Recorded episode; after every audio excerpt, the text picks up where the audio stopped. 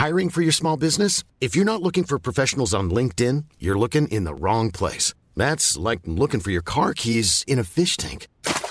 LinkedIn helps you hire professionals you can't find anywhere else, even those who aren't actively searching for a new job but might be open to the perfect role. In a given month, over 70% of LinkedIn users don't even visit other leading job sites. So start looking in the right place. With LinkedIn, you can hire professionals like a professional. Post your free job on linkedin.com slash people today.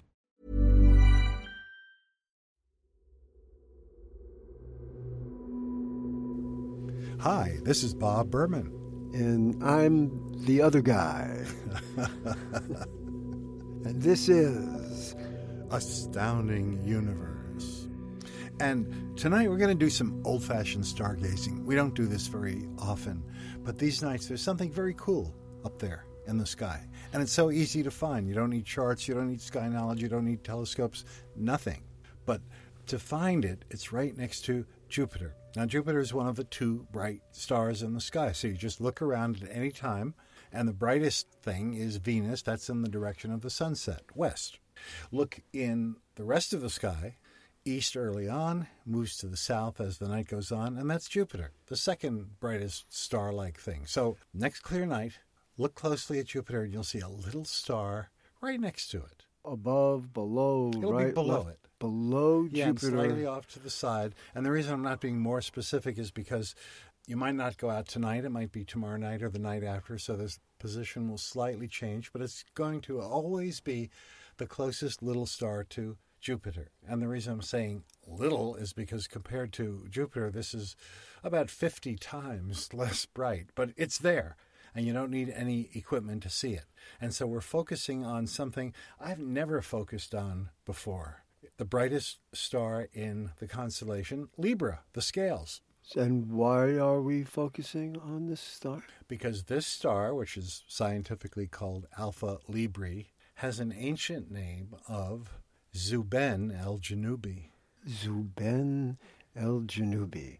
Besides sounding like Obi Wan Kenobi, what does it mean? Right. Well, it sounds Arabic, and it is Arabic because the Arabs watch the sky probably more than anyone else, and two thirds of the stars in the sky have names that come from the Arabic, and Zuben el Janubi is one of them. But here's where things get interesting, and the, the reason we're doing this is that the star's name means the southern claw. Now, Libra is scales, and scales don't have claws unless you're having a nightmare. So now the scales chasing you around with claws trying to grab you. Short of that, it would be weird for scales to have claws. So, what does the southern claw mean? Well, I'm going to guess there was another constellation before there was Libra. There was a different constellation. Wow, I'm really impressed. I really didn't think you would come up with that, and that's that's the right Completely answer. wrong. No, it's right. It's oh. absolutely right because oh my God. if you're looking anytime after oh 10 or 11 o'clock look to the left of brilliant jupiter and little zuben el janubi underneath it look to the left and you'll see the very striking constellation of scorpius the scorpion and it looks like a scorpion there's claws in the front there's the orange star antares one of the reddest stars in the sky, and a beautiful tail that comes down and goes back up again. It's one of the few of the 88 constellations that really look like what it's supposed to. Looks like a scorpion.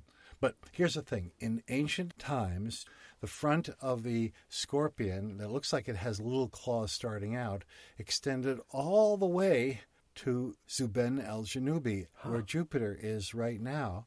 And so that was the southern claw. I- I wasn't right, really, because I, what I had thought was that wasn't there a whole other set of constellations that other cultures had, that our constellations, the Western so-called constellations, aren't there others, or are we? Do we all sort of buy into the? No, no, same you- way? you- you're saying it right. You said Western. That's the right way of saying it because the main culture that had a very different type of pattern up there were the Chinese. Hmm. They broke the stars into much smaller groupings and they called them lunar mansions.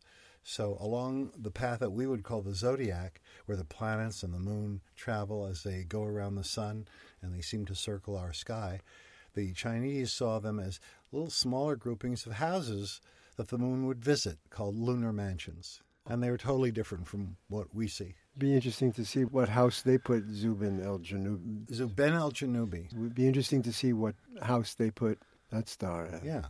When you're looking towards Jupiter with Zuben el Janubi below it, look way to the left of Jupiter and way to the right because there's cool things these nights. To the left of Jupiter is Scorpius, and that bright orange star. There's just one bright orange star there, and that's Antares, the brightest star in Scorpius. To the right of Jupiter, blue star. The bluest star in the entire sky is the brightest star of Virgo, whose name is Spica. So stars come in every color except for green. There are no green stars. But here's beautiful blue, beautiful orange, both representing Virgo and Scorpius.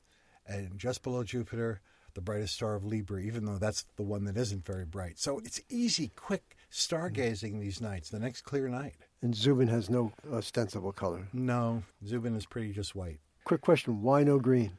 Because to get green in a star, you'd have to have the red end of the spectrum suppressed and the blue end, and then the middle of the spectrum, the green, would then dominate.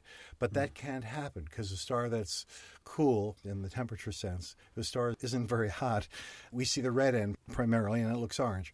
And a star that is very hot, like Spica, you see the blue end, and that's blue because that's so much brighter than the rest. But you can't just get the middle part. Mm and have both ends suppressed. It doesn't mm. happen. Or thinking of it another way, when all three ends are shining, we still don't see it as green because the human eye combines the red, the blue, and the green together, and then we see that as white. Huh. So, so white is our green, really, when it comes to stars.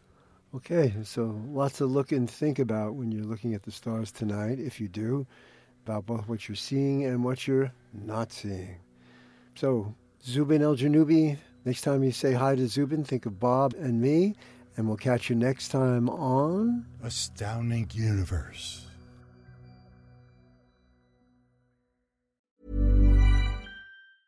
Planning for your next trip? Elevate your travel style with Quince. Quince has all the jet setting essentials you'll want for your next getaway, like European linen, premium luggage options, buttery soft Italian leather bags, and so much more and is all priced at 50 to 80% less than similar brands. Plus, Quince only works with factories that use safe and ethical manufacturing practices. Pack your bags with high-quality essentials you'll be wearing for vacations to come with Quince. Go to quince.com/pack for free shipping and 365-day returns.